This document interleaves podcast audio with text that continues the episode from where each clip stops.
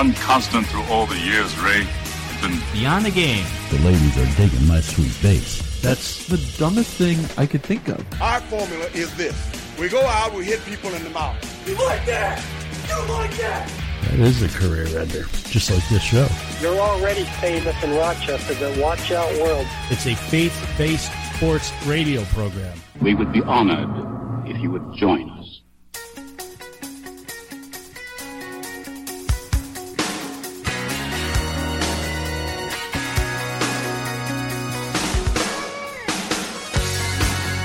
Good morning. We're glad you're here. This is the Beyond the Game program. I'm Rick Benson along with Zach Barletta. The website is btgprogram.com and on social media it's at btgprogram. Studio line is 585-431-1202. Give us a call anytime. We'd be glad to hear your perspective on what we're talking about on the show. That's 585-431-1202. Leave your take anytime, day or night. The next time we come to you over these airwaves, pitchers and catchers for Major League Baseball teams will have reported. I can't be any more excited. I am ready for baseball, Zach. Oh, me too. Pretty much the day after the Super Bowl, I wake up ready for baseball. yeah, me too. In fact, for the most part, the winter weather here in Western New York, it really doesn't bother me. But once pro ball players show up for camp, I'm really done with any more snow. Mm-hmm. Now, of course, I fully expect it, but the burdensome level of it goes through the roof. It bothers me yeah. significantly once more once pitchers and catchers have shown up. I have the Yankees opening day broadcast noted, February 24th, 1 p.m. I know you will mostly see guys that you've never heard of, but they'll be playing baseball and I will be watching. And I'm the nerd that wants to see those guys anyway, so I'm completely on board. Yeah, and I thought about that as I was kind of preparing to say that. I, I thought, you know, Zach likes that. I don't care for it as much. I don't want to see those guys, but I, who cares? They're playing baseball. Mm-hmm. This past week, slugging free agent first baseman Chris Carter finally found a home for 2017, and it's with the New York Yankees.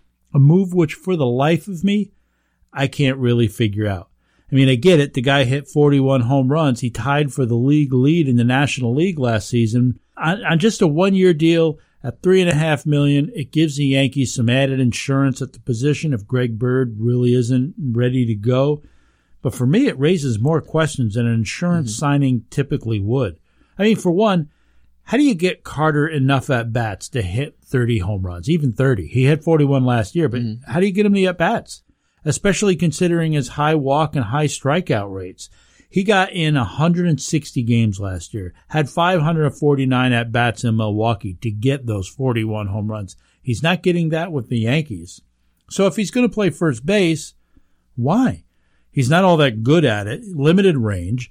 If he's going to DH, where's Matt Holliday getting his at bats? If it's in the outfield, does that mean a Brett Gardner trade is imminent? And what about the young guys, Tyler Austin, Greg Bird? I mean, other than power and walks, Carter brings really nothing else. Mm-hmm. He's a career 218 hitter. His on base percentage is just 314. Yeah, there's a reason he was available this late in the offseason. Yeah. He signed for so little. The walks are nice, but he's a liability on the base pass. I just, I, I, you're right. There's a reason other teams didn't sign him. This move makes no sense to me. And I, I think it only serves to create problems and log jams for the Yankees. It's weird because they now have four guys on the roster who can play first base. And Bird and Austin and Holliday and now Carter. And we talked about this off the air. You wonder if there's an outfielder getting ready to be traded, which you would think is Brett Gardner. So Holliday goes to the outfield, Carter goes to DH, Austin and Bird platoon at first base. But Chris Carter is basically an older right-handed Greg Bird. Lots of home runs, lots of strikeouts. Eh. So he just seems redundant. I don't care for high strikeout guys. I know we all love the home runs, but high strikeouts, man, they come up in that situation. And because he's a high home run guy, you're thinking home run and you're, you're rooting for him. And then you mm-hmm. get the strikeout and it's just so demoralizing and mm-hmm. it's a momentum sapper. I just, I don't like high strikeout guys. Coming up today on the program, the Knicks want to move Carmelo Anthony, but he seems content to play it out in New York and he does hold the no trade clause. We'll talk about that and why it, it just, he just doesn't seem to elevate the play of the guys around him. Terrell Owens missed out on the Hall of Fame again this year. Statistically, he has one of the all-time best careers any receiver has ever had. Does that automatically make him a Hall of Famer? Maybe people seem to think so. A lot of people are outraged by his being snubbed, but I'm not so sure it's obvious that he belongs in the Hall of Fame. Zach has a new list of shenanigan statements, and we'll tell you what it was we liked this week. That's all coming up today on Beyond the Game. Beyond the Game is a faith based radio program, and like many radio ministries, our operating budget is mainly sustained by the support of our listeners. The program is not exclusively for people of faith, but it is our goal to use sports to introduce the message of Jesus Christ and give our listeners something to consider for themselves. Your financial gifts support the program's efforts to reach new markets and bring the message of the gospel to thousands of listeners each week. If you feel so led, you can make a secure donation through the website btgprogram.com. I'm Benson. He's Barletta. This is Beyond the Game.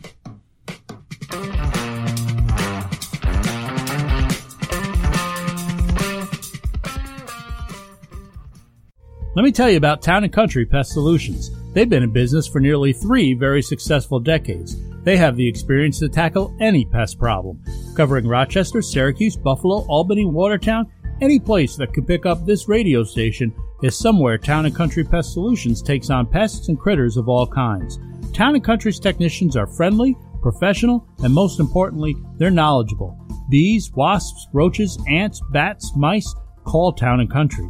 Even raccoons or larger animals, call Town and Country. Have a bed bug problem or just want to check and make sure that you don't have a bed bug problem? Call Town and Country. Early detection is key when it comes to bed bugs, so if you suspect a potential problem, call Town and Country Pest Solutions today. Town and Country's success rate and their guarantee are both well above industry average. Call Town and Country Pest Solutions today, 585 426 5024.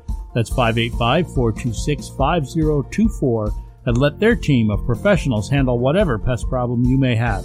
Or visit them online, townandcountrysolutions.com. Town and Country Pest Solutions, fearing nothing but God. It's here. Ram Sports Network, Christian Sports Television. That's right, Christian Sports Television. Ram Sports Network is the first Christian sports TV channel with programming from Pee Wee to the pros, games, events, sports talk, fitness and nutrition, sports missions, Western sports, and sports ministry. We're spreading the gospel through sports. Watch us now at ramsportsnetwork.com or find us on the Roku channel store. Ram Sports Network. More than a game.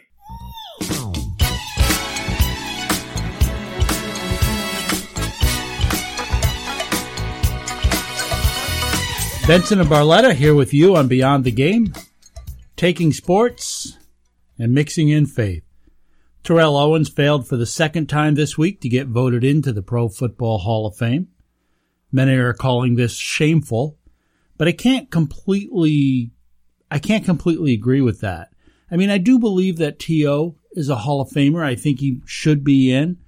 That may sound like I'm talking out of both sides of my mouth, but what I mean is that I believe he should be in the Hall of Fame, but I don't think it's as clear cut as do the many who are so outraged that he's not. The guy was no doubt an amazing football player. Five time first team All Pro, six times total, second all time in receiving yards, third in career touchdown catches. He ranks among the top in numerous other categories as well. His teams went to the playoffs eight times. On the surface, that's a Hall of Famer. But he was also a very difficult teammate. I mean, heck, several teams got rid of him while he was playing at the very top of his game, suggesting that the numbers that he puts up isn't worth the trouble that he caused. And I suppose what it comes down to is what is the interpretation of what is a Hall of Famer? Pete Doherty, who writes for USA Today, recently pointed out in an article that the Hall lays it out that the voters are only to consider what a player does on the field. He says that arrests, convictions, drug issues, etc., these things are not a factor. Mm-hmm. Before you say, well, then Benson, he's definitely a Hall of Famer, then, if you don't consider those other things. Doherty says that an interpretation of the bylaws does leave room for taking into account how a player's behavior on the sidelines and in the locker room affects his team's performance. And that's where Terrell Owens has a problem. After being traded out of San Francisco to the Philadelphia Eagles, despite being the best player at his position, or at least arguably the best player at his position, it was only halfway through his second season in Philly that he was kicked off the team for conduct detrimental to the club. He wanted a new contract, even though he was barely into a seven year agreement that he signed upon arriving in Philly. Owens was also highly critical of quarterback Donovan McNabb, just as he was of Jeff Garcia when he was with the 49ers. Things were never his fault. It was always a quarterback, somebody else's, but never T.O.'s. And those are two pretty good quarterbacks, too. They're not scrubs, those two Right. guys. And the Cowboys let him go. And I think we know Jerry Jones was, he'll take a lot of baggage if a guy's mm-hmm. productive on the field, and they let him go. He also spent a season in Buffalo, a season in Cincinnati. My point is this what makes a great player? And does that differ from being a great teammate? Because if he was so great, why did all those teams let him go? Former Bills GM Bill Polian and Panthers and Colts GM, by the way, said that the Hall of Fame ought to be for people who make their teams better, not for those who disrupt them and make them worse. Now, there's one voter's view on what makes a Hall of Famer. Mm-hmm. Now, while he was with Dallas, Terrell Owens so frustrated Bill Parcells that Parcells took to referring him only as the player. he wouldn't call him by his name. So I restate my opinion. I think the guy belongs in the Hall of Fame, but I don't think it's as clear cut as that. It's it's not as easy as some want to claim it is. I don't think there's any doubt that he'll eventually he'll get in. At least not in my mind. I think the voters are going to make him wait. I think it's their version of payback, their version of punishment, and that's what I have a problem with. Yeah, if you're if you're a voter for the Hall of Fame, your job is only to decide yes or no. It's not to moralize, it's not to punish a player, a former player, or teach them a lesson. If he's second all time in catches and third all time in touchdown, you put him in the Hall of Fame. It's a no brainer for me. Right. He, he's either a Hall of Famer or not. And if you mm-hmm. think that his on the field, the trouble he caused keeps him from being a Hall of then you vote no. Yeah. Or if that doesn't bother you, vote yes. If it's, you're only going by Yeah. numbers, but you don't use it as punishment and say, "Well, we're going to make him wait. Eventually, I'll I'll I'll vote for him." I don't think that's their job. Their job is either yes or no. Uh, this is not a situation where they only could take a certain number of players because Owens had eligibility. They could wait till next year. This is not that. I mean, they voted in Morten Andersen. Morten Andersen is the NFL's all-time leading scorer. I get it, but it's only because he was a kicker and he played forever. He is not in the top 50, not in the top 50 in all time field goal percentage. He actually ranks 51st, just under 80%. He's the 37th all time in extra point percentage. So I hate to use the, the phrase compiler because you got to be pretty good to even be in a position to compile Yes. but he played for 25 seasons and compiled. If Yeah. anybody's a compiler, it's Morten Andersen. He was good. He was good for a long time. He played 25 seasons, made the Pro Bowl seven times. He was good, but I don't think he was great. I don't think he's a Hall of Famer. But if you do, and the voters seem to, that's fine. But if they think he's a better football player than Terrell Owens, well, Yeah, that's flat out ridiculous. yeah, they're wrong about that. So what it comes down to, the voters are holding a grudge against Owens because he was a pain in the fanny. And unfortunately, he continues to give them ammunition for that, for their bitterness towards him. Owens called the Pro Football Hall of Fame a total joke after failing to get in this year. On Twitter, he said, HOF is a total joke. Honestly, doesn't mean anything to me to get in beyond this point. Well, based on that response, Yeah. obviously it does mean something to him. He's never lacked for uh, confidence, has he? No, and, and I think the va- the voters gained a small victory there because, well, they hit a nerve. Yeah. You know, and, and I don't know how you can see it any other way, but that's what they intended to do. Mm-hmm. And they wanted to punish them. They wanted to make them suffer. And that's what they did. And that's, it's not their job. That's wrong. One of the most hurtful emotions we have is bitterness. And I think the voters are bitter against Terrell Owens. I think that's clear. Not only does bitterness hurt the person holding on to it, but it hurts the person who's the target of that bitterness as well. The thing about bitterness is that it seems to grow over time. It consumes one's thoughts. It chains them to the sin of unforgiveness. Believe it or not, holding a grudge can actually affect a person's health. It leads to anger, and studies have shown anger can cause things like high blood pressure, an accelerated heart rate, depression, ulcers, or, or even worse. You can't hold a grudge or be bitter about things every time you get bumped in life. You know, you'll end up with a list of hurts so long that you'll end up hating everybody. The fact is, everyone will be hurt by people along the way. And the effects of that hurt can escalate when we choose not to move on, to not forgive. Bitterness drains us of joy. It drains us of happiness. Hebrews 12:15 says, "See to it that no one comes short of the grace of God, that no root of bitterness springing up causes trouble, and by it many be defiled." Some people are so bitter that they end up angry with God. Regardless of the hurt, we must choose to forgive others, to trust God with it. Give it to God. You know, one of Satan's strategies to destroy the church is to get believers to be angry and unforgiving with one another. And it's a successful strategy. But God is direct in his instruction not to be bitter or not to hold a grudge. Ephesians 4:31 and verse 32 says, "Let all bitterness and wrath and anger and clamor and slander be put away from you, along with all malice." And then the other side of that, verse 32, he says, Be kind to one another, tenderhearted, forgiving each other, just as God in Christ also has forgiven you. Jesus says in Luke 17, verses 3 and 4, Be on your guard. If your brother sins, rebuke him, and if he repents, forgive him. And if he sins against you seven times a day and returns to you seven times saying, I repent, forgive him. Man, that's hard. I, I that's a hard thing. But don't let what someone else may have said or what someone else may have done consume you. Don't let the circumstances of your life, which aren't as you would have them to be, drag you down into bitterness. When such thoughts sprout in our minds, they grow like a weed, and just as a weed will do, it keeps good things from growing. Proverbs 24:19 says, "Fret not thyself because of evil men, neither be thou envious at the wicked. In fact, we ought to not only forget those things which cause bitterness, which cause grudges, but we ought to turn them around and show the love of Jesus to people who hurt us by doing good things instead. Jesus says in Matthew chapter 5 verses 43 and 44, Ye have heard that it hath been said, Thou shalt love thy neighbor and hate thine enemy.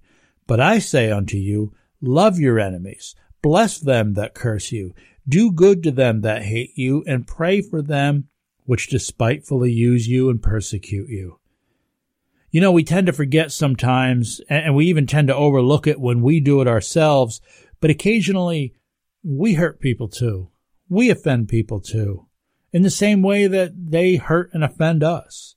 Sometimes it's intentional, and sometimes it's completely innocent. It's, it's unintentionally we hurt somebody. You know, Jesus Christ knows all the hurt we've caused, all the things we've done, and yet he loves us. He loves you enough. He gave his life for you so that you can be forgiven. That ought to, that ought to be reason enough that we can forgive other people. Now, I know some people have done some terrible things. I know some people have caused some real hurt. They've, they may have hurt you really, really badly. But as deep as that hurt is, God's love is deeper still. You might be thinking that it's easy for me to say forgive and move on. I, I don't know what's happened to you. And you're right, I, I don't.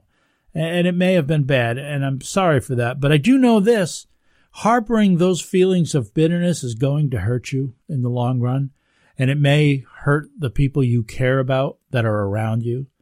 You really only have two options, and that's to let it fester in your life or to let it go, to get rid of it. And while you may hear forgive and forget, I, I do know that that's not easy. One thing may help, though, is when those bitter thoughts and feelings spring up, fight them off with Scripture. Remember, that's what Jesus did. When darkness comes to your mind, flood it out with the light that is God's Word. Bitterness is really a product of our of, of us allowing ourselves, even if it temporarily, to forget how much we've actually been forgiven of. And I think a good mechanism to protect the state of our hearts, to protect our minds, is to remind ourselves of the cross every day, to evangelize ourselves every day, give ourselves the gospel. When we forgive, you know, we take ourselves out of the position of passing judgment and we give that over to God, trusting God to bring justice to the matter. Real peace, though, Real peace is found in Jesus Christ. Remember, as deep as that hurt is, I told you God's love is deeper. You probably know that. John 3:16 For God so loved the world that he gave his only begotten son that whosoever believeth in him should not perish but have everlasting life. Despite all that we've done, despite all the hurt, God loved us enough to come to earth to die on a cross to pay for our sins.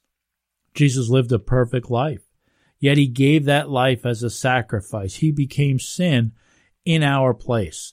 2 Corinthians 5:21 says he made him who knew no sin to be sin on our behalf so that we might become the righteousness of God in him. Jesus gave his life on the cross to make a way of forgiveness. So that if we would believe, that if we would seek God's forgiveness, instead of seeing our sins, God sees his son Jesus on the cross, taking away the debt of those sins. You need to come to a place where you know you are a sinner. And I think deep down, we all know that. We're sinners. But we need to admit that to God. We need to repent of those sins. Ask Him to forgive you. Ask Him to save you from the penalty of those sins, which is hell. Romans 10 9 and 10. If you confess with your mouth that Jesus is Lord, believe in your heart that God raised him from the dead, you will be saved. For with the heart one believes and is justified, and with the mouth one confesses and is saved. If you believe in your heart that Jesus died on that cross to pay for your sins and believe that he was raised from the dead, God says you will be saved. With the heart, one believes, but with the mouth, one confesses. You need to tell it to God. We're glad you're with us. I'd ask you, listen, if there's anything we can do to help, let us know. Be glad to help you. Even if you just want somebody to pray for you, it would be our honor and privilege to do that. I'm Rick Benson. I'm here with Zach Barletta, and you're listening to the Beyond the Game program. Do you see? Do you see all the people sinking down? Don't you care?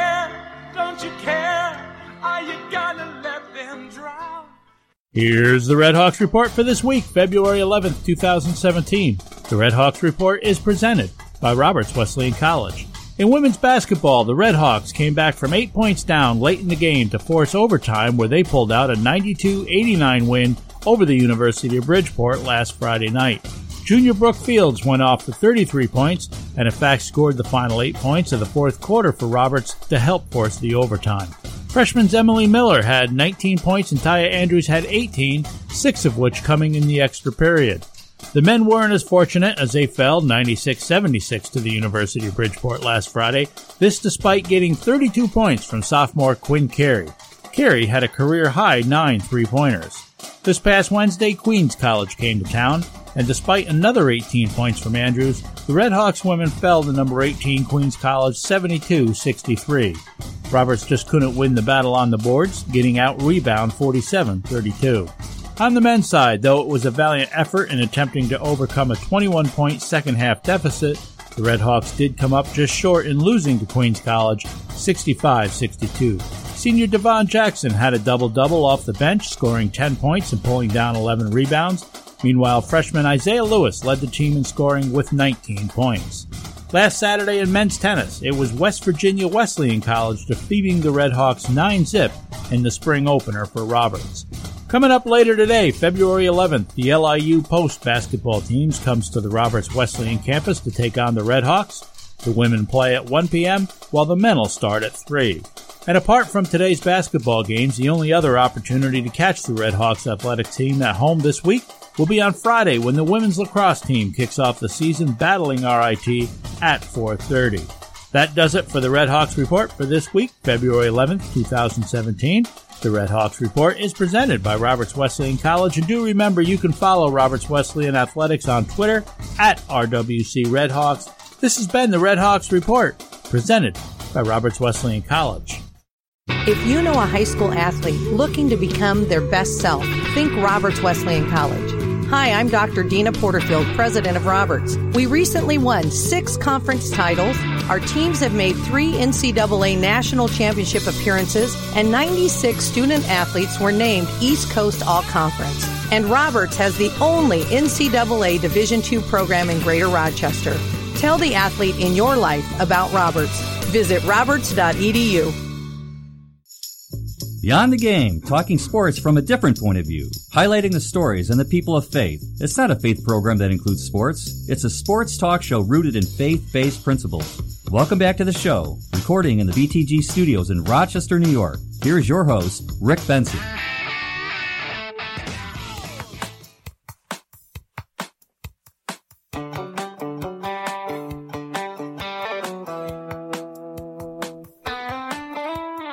Welcome back into Beyond the Game. Recording from Rochester, New York, btgprogram.com or on social media, it's at btgprogram. Benson and Barletta talking sports from a faith-based point of view, giving you some things that I know you're not going to hear on other sports talk radio programs. Hoping to use these topics in sports to give you a little encouragement as we go along. Beyond the Game's available on podcast, as heard across the nation and worldwide and you can listen to previous broadcasts at our website, btgprogram.com. They're all archived there. You can also subscribe, have the show downloaded to the device of your choice each and every week. To all of you who listen, to all of you who support the program, we want you to know that we certainly do appreciate it and we thank you. The NBA trade deadline of February 23rd is fast approaching and several big names are rumored to be on the move. Those rumors will gain momentum, of course, as the day draws even closer. And it's certainly no secret at this point that the New York Knicks are working hard to trade their biggest star, Carmelo Anthony. One of the rumored places Melo could potentially be heading would be Cleveland to join the world champs.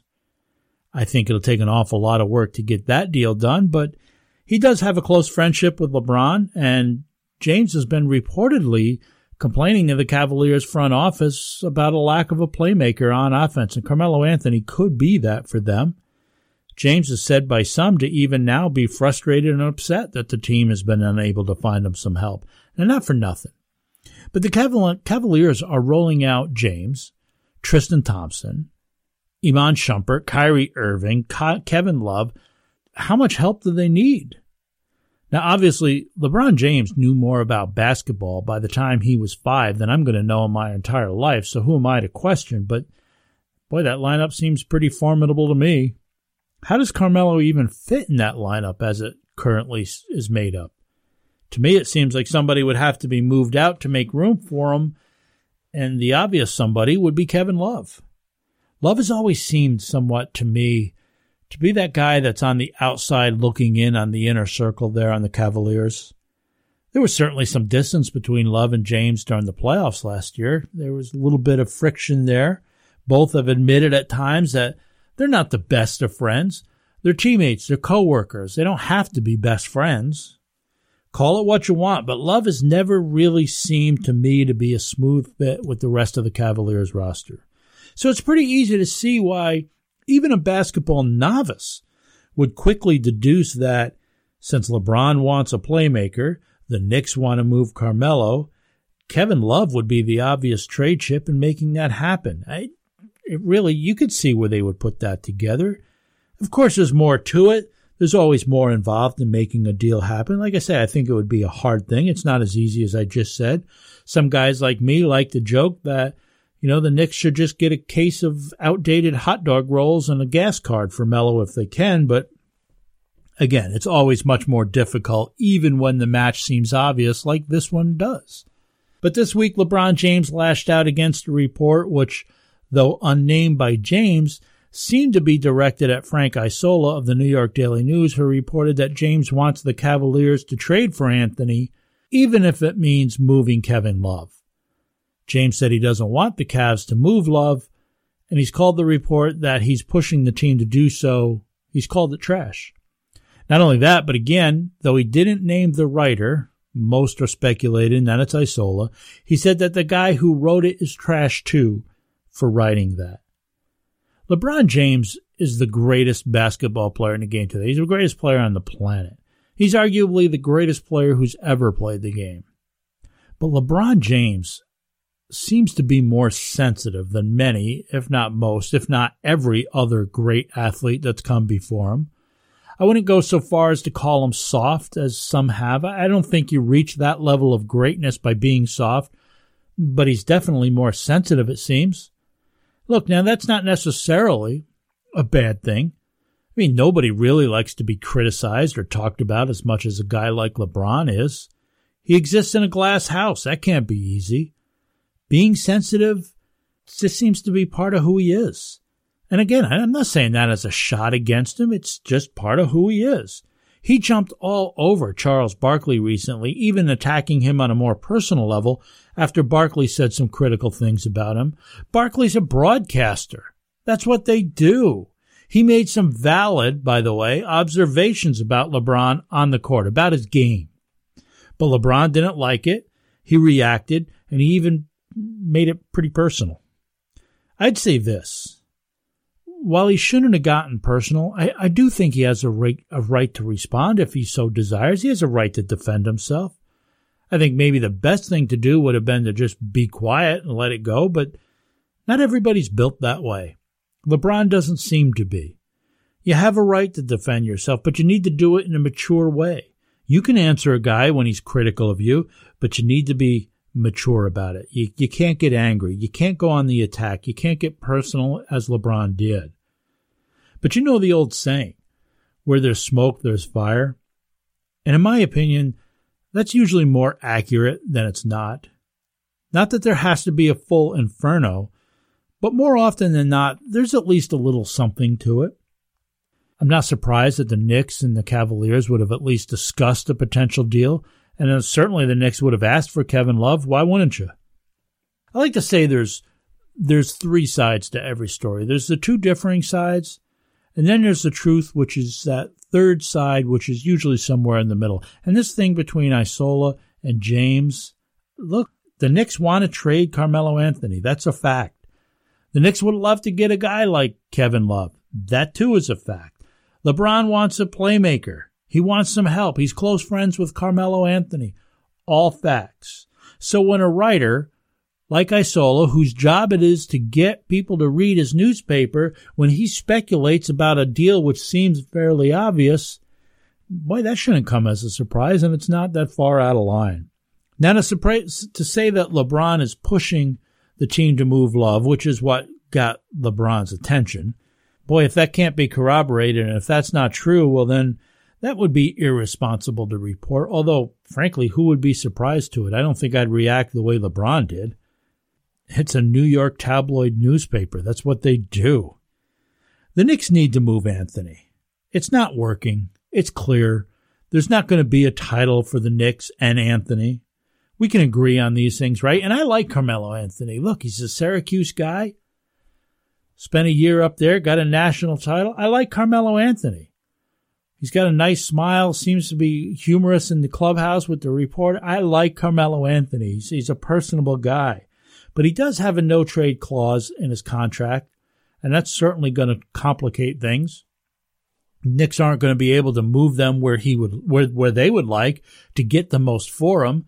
They're going to be trapped into giving up or getting back less than they would like, moving him someplace where he wants to go, if that be anywhere. He's reported to want to live in New York. He was very particular before he came to New York. He he took a lot of weight on what his where his wife wanted to live. He's said to be a solid family man. He takes very serious his wife's desires. He takes very serious the the report that his son is said to want to stay in the school he's at with his friends, and that means a lot to Carmelo Anthony. I can certainly respect that. He's a good family man. But while I would say this, while I can't fault him for wanting to live in New York or not wanting to uproot his family, even if that means playing out his career on a team that's not very good, that's not going to win a thing, I think it does say something about the competitiveness within him, which is something that's often criticized. Phil Jackson jumped on that bandwagon on Twitter in a somewhat cryptic message this past week that seems to seemed to have Jackson agreeing with a disparaging report in Bleacher Report regarding Anthony's lack of fire. Jackson said that he learned that you don't change the spot on a leopard. Jackson was referring to his time in Albany when he was coaching in the CBL and had a problem player, but many reading between the lines have speculated that he's taking a shot at Anthony here. Now, if you're asking me, the Knicks need to move Anthony, but not only that, they need to move Phil Jackson. They just need to part ways with him as well. I know he was on that 73 championship team. He played with the Knicks, but when you think of Phil Jackson, don't you think of Jordan, Pippen, the Bulls, or Kobe and the Lakers? I mean, he's a Bull. He's a Laker. You don't think of him as a Knick. I just can't be convinced that his heart is here in New York and not in LA. Some of the deals that he's made are just head scratchers. Derrick Rose, Joakim Noah. Now, again, if they were playing better, maybe that wouldn't be as much a head scratcher, but I, I never liked those deals. Derek Fisher, even re signing Anthony when with a no trade clause, a max deal. I know there were other teams that wanted him, but let him go. The problem with Anthony has been ongoing and has outlived a number of head coaches. It's that Carmelo Anthony's the star. He's content with being in New York, regardless of whether the team wins. He's content, and he's as the star, he's going to do things his way. And with the Knicks, you could trace that back to Mike D'Antoni when he was coaching.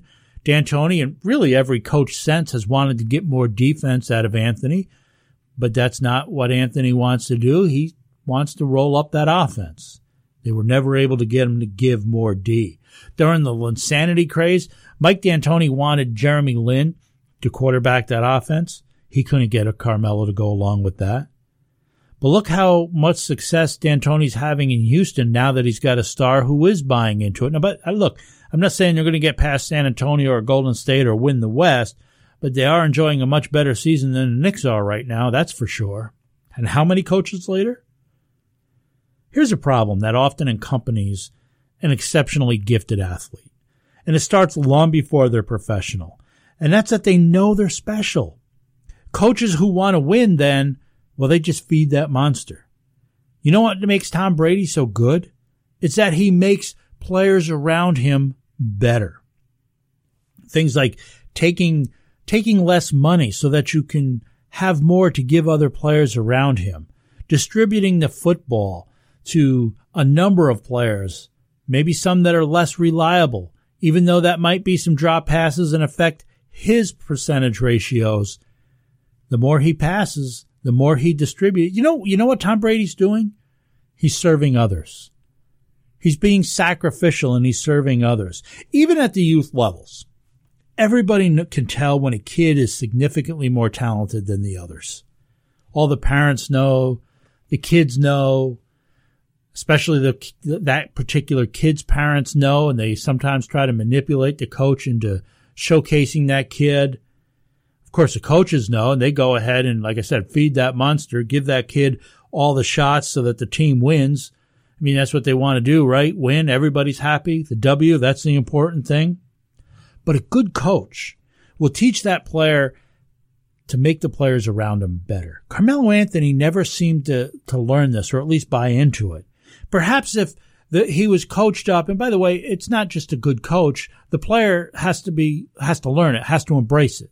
So a good coach can teach it, but if the player doesn't learn it, you're really not getting anywhere.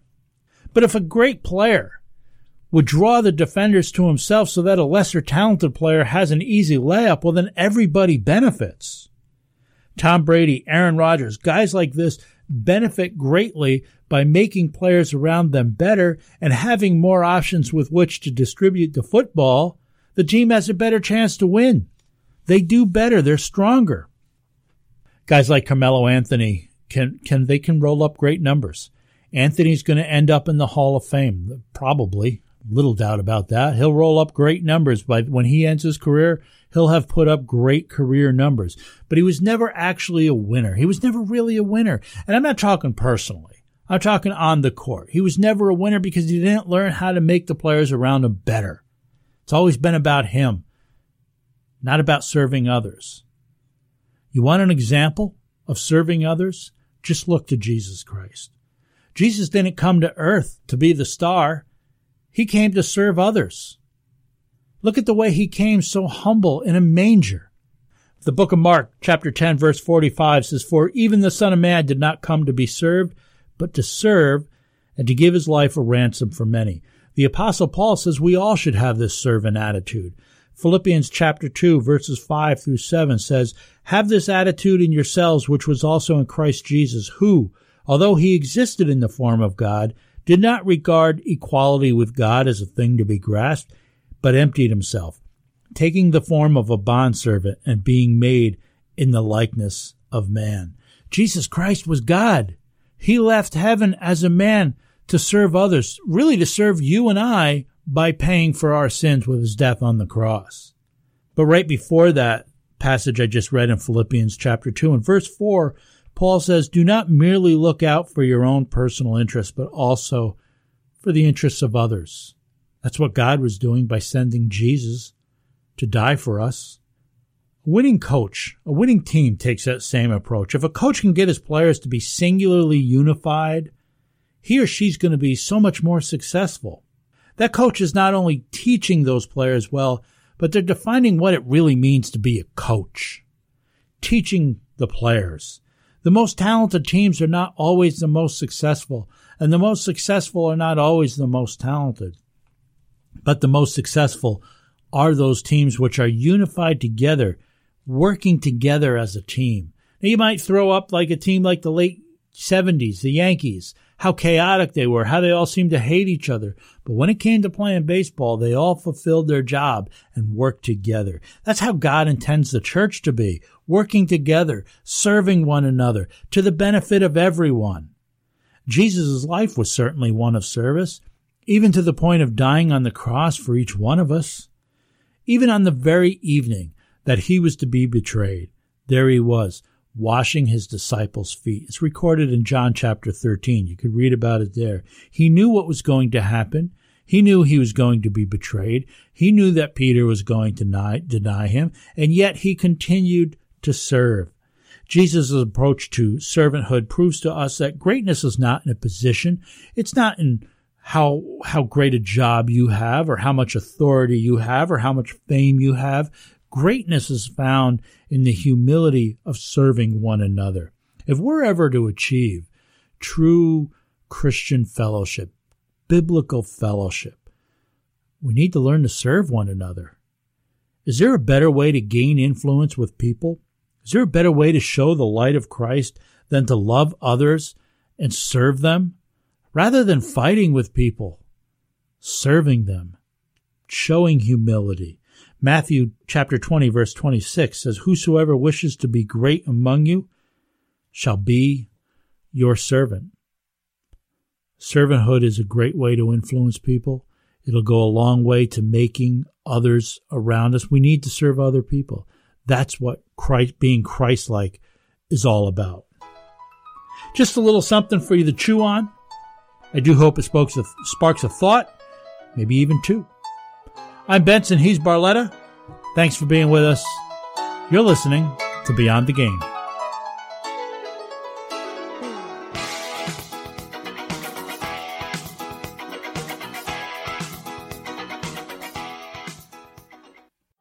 When I have a home remodeling project, whether interior or exterior, I call McAfee's Remodeling Company.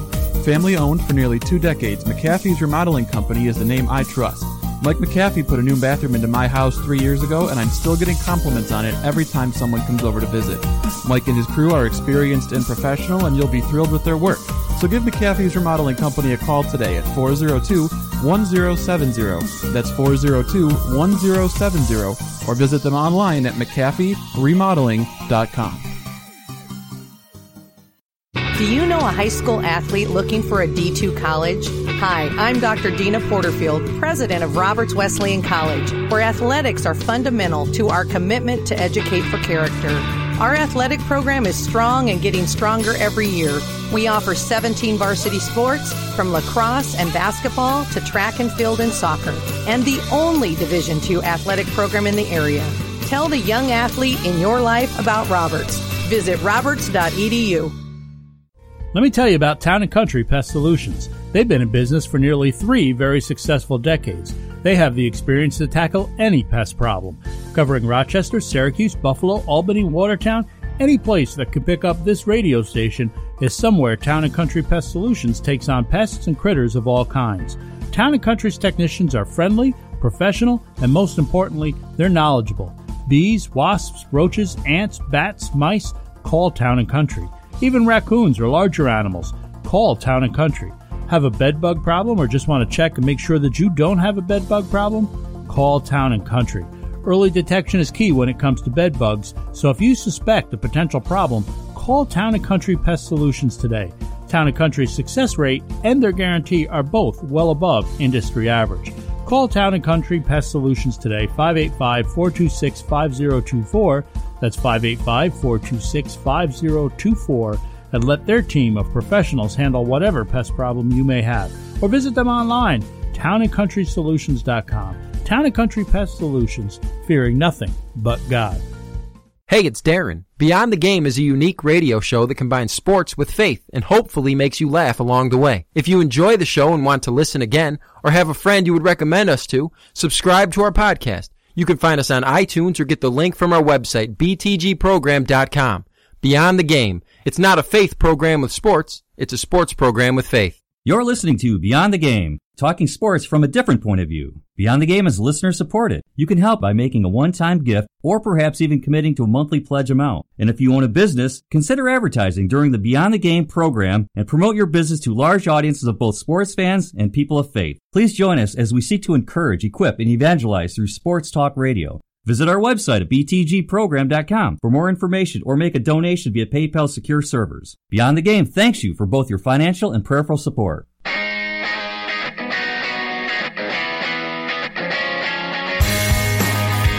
Welcome back into the show.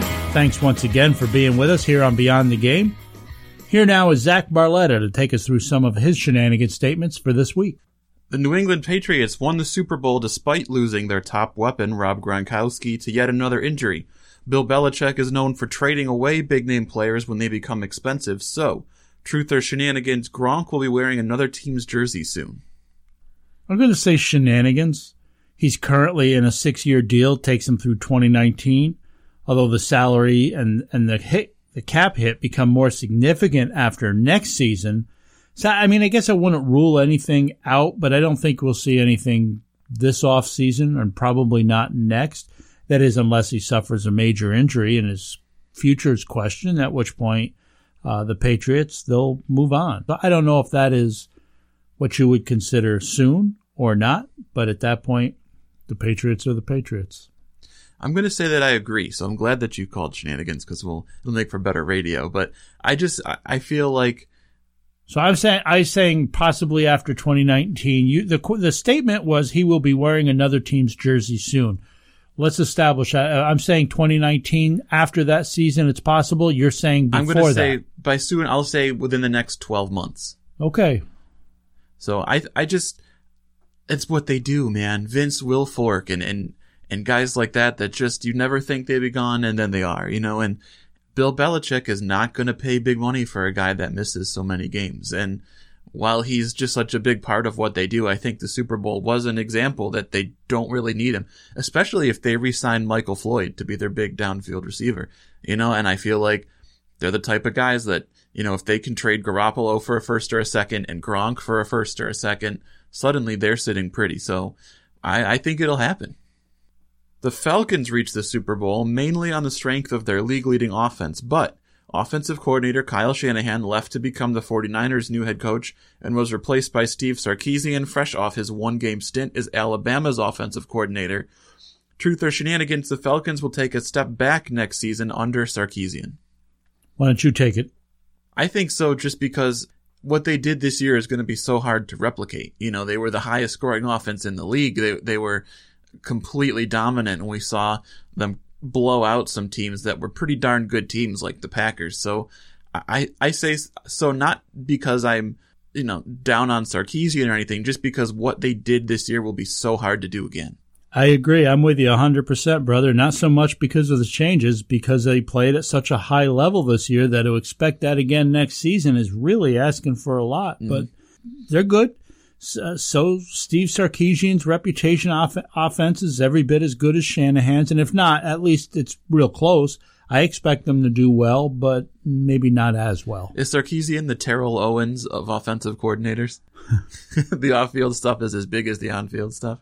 Maybe. All right. Tiger Woods returned recently from a 16 month layoff, but withdrew from the Dubai Desert Classic last week after only one round because of back spasms. Truth or shenanigans? Tiger is done as a tournament winning golfer. This is tough. Uh, you know, I'm going to say shenanigans. Just taking him at his word. It's not the same back injury that has been hampering him previously, Mm-hmm. but he's admitted, I feel good, though not great. I don't think I will ever feel great because it's three back surgeries and four knee operations. I think as long as he is going out there, his mindset is to win. And that's always what made him so great was that, that focus, that mental game that he had. I think it's clear that he won't be the dominant Tiger we once saw, but I'm not ready to say that he can't win a tournament. I don't think it's going to be nearly as consistent, obviously, and uh, that's in part to his health, but partly due to the competition is stronger and guys have caught up. So I, I'm not ready to say he can't win tournaments. I maybe he's not going to catch Jack Nicklaus in, in majors, but um, I'm going to say shenanigans. I'm going to play devil's advocate and I'm going to say the opposite of you again, which is that I agree with the statement. What he said is, is that, you know, I'm never going to feel great again, which means it's going to have to be a pain management thing and how much pain can he play through. But when was the last time he actually showed that he could play through some pain? I mean, he's withdrawing from tournaments constantly when he's actually in them. So I, I just don't see the ability in, with Tiger Woods to do what he said he's going to have to do. So I'm going to say that, that I agree. Tiger but is but done. he's not 50. You know, we're not talking really about an old man. There's Right. a lot of time. Even so- though it feels like he is because he's been around right so because he started so young. But if he wins two tournaments this year, I, two tournaments next Yeah. year, whatever But I think number he, is. I think he has an old man's body at this point. Major League Baseball's proposed changes to the strike zone and the intentional walk rules are long overdue. Shenanigans.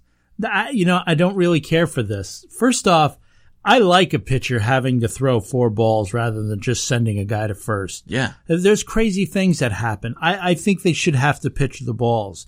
Is, I mean, is this is this about time? Uh, the, how many intentional walks are there per game, and, and how much time is really being saved if you just send in the first? There's not you don't see an intentional walk every game. I mean, is it pitch counts? Does four lobs really make a difference? And as far as the strike zone, moving two inches from the bottom of the batter's knee to the top of the knee will make less of a difference than umpires actually calling the strike zone as it's defined in the rule book. Just do that.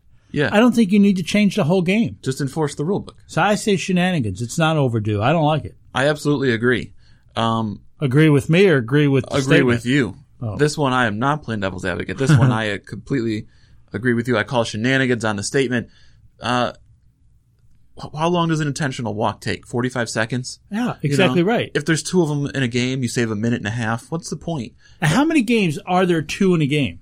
Right, almost never. But how many times do you see the pitcher just isn't as accurate when he throws the ball to the backstop? I remember years ago in a Yankees game, Todd Zeile threw his bat at a pitch on it that was supposed to be an intentional ball and hit it, and I think he brought a runner in or moved a runner over or something. Every now and then, you see some crazy thing that you've never seen. It happens so infrequently that they intentionally walk a guy that it's that it's out of character for a pitcher to do Mm-hmm. it, and that's why they struggle with it. It's not something that's part of their regular routine. Right. Anytime you get a chance like that to see something weird happen, I hate to see that taken away. And the strike zone one, a hundred percent agree.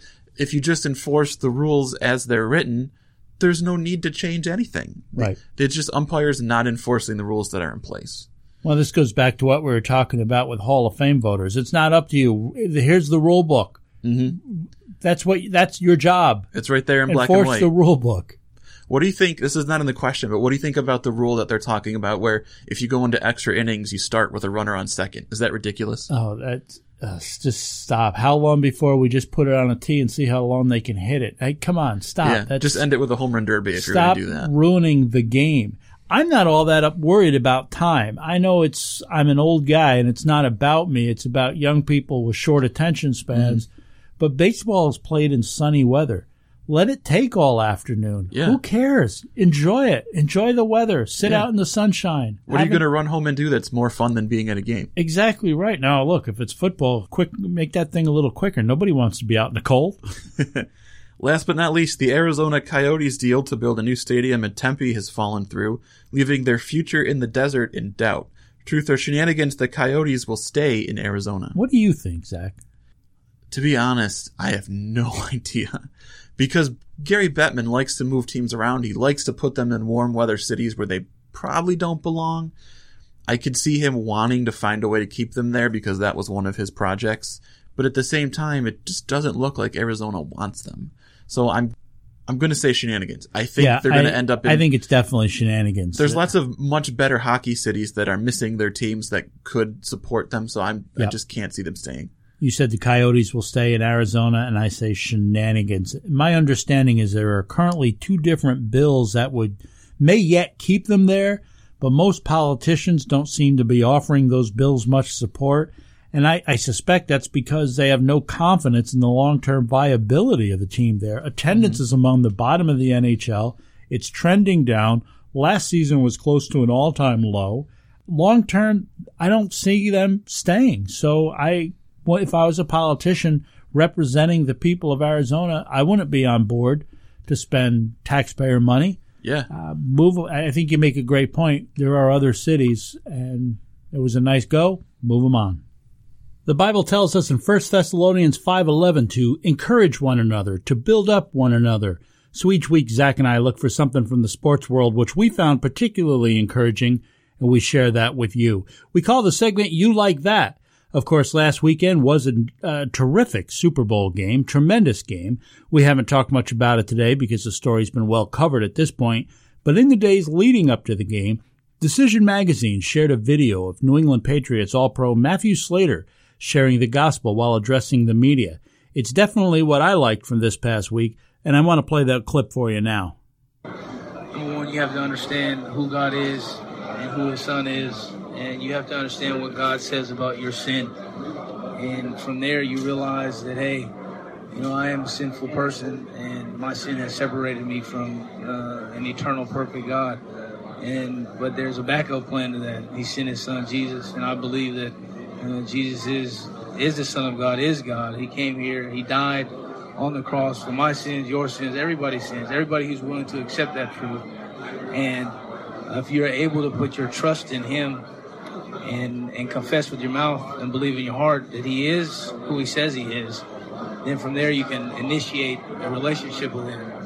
But I also believe that repentance is a big part of that as well. Um, you have to turn from your old life of sin and try to, you know, model uh, a Christ-like life. And I think that that's something that we'll never fully figure out on this side of glory, but uh, it's certainly one day at a time process that I've been so blessed to be on uh, for the last 25 or so years. Great job by Matthew Slater of the New England Patriots, taking advantage of the opportunity presented him with all the media around to share the gospel and to do a good job making it clear and understandable. Matthew Slater's bold stance for Christ is what I like this week. What I liked this week was Steelers wide receiver Antonio Brown's comments at Super Bowl Media Week. We've talked about him on the show a few times recently uh, for his uh, Facebook Live video and some of the things that have been said about him. But I wanted to highlight some positive things that he said. He said, The big thing I learned is that I have some growing up to do and I'm going to do it. I learned a lot from it and will keep learning. I'm going to rebuild the trust with my teammates and coaches. I promise you that. Antonio Brown has had some behavior that's been, uh, could be described as childish, but you know, we've said he needed to grow up a little bit and it seems that he's recognized that and he's planning to do that. So good for Antonio Brown and that is what I liked this week. You like that? You like that? You know, if you go back and play the segments where we talk uh, about him, we're a little critical, but we said each time he seems like a great guy. Seems like an upstanding guy, just just a young kid making young kid mistakes.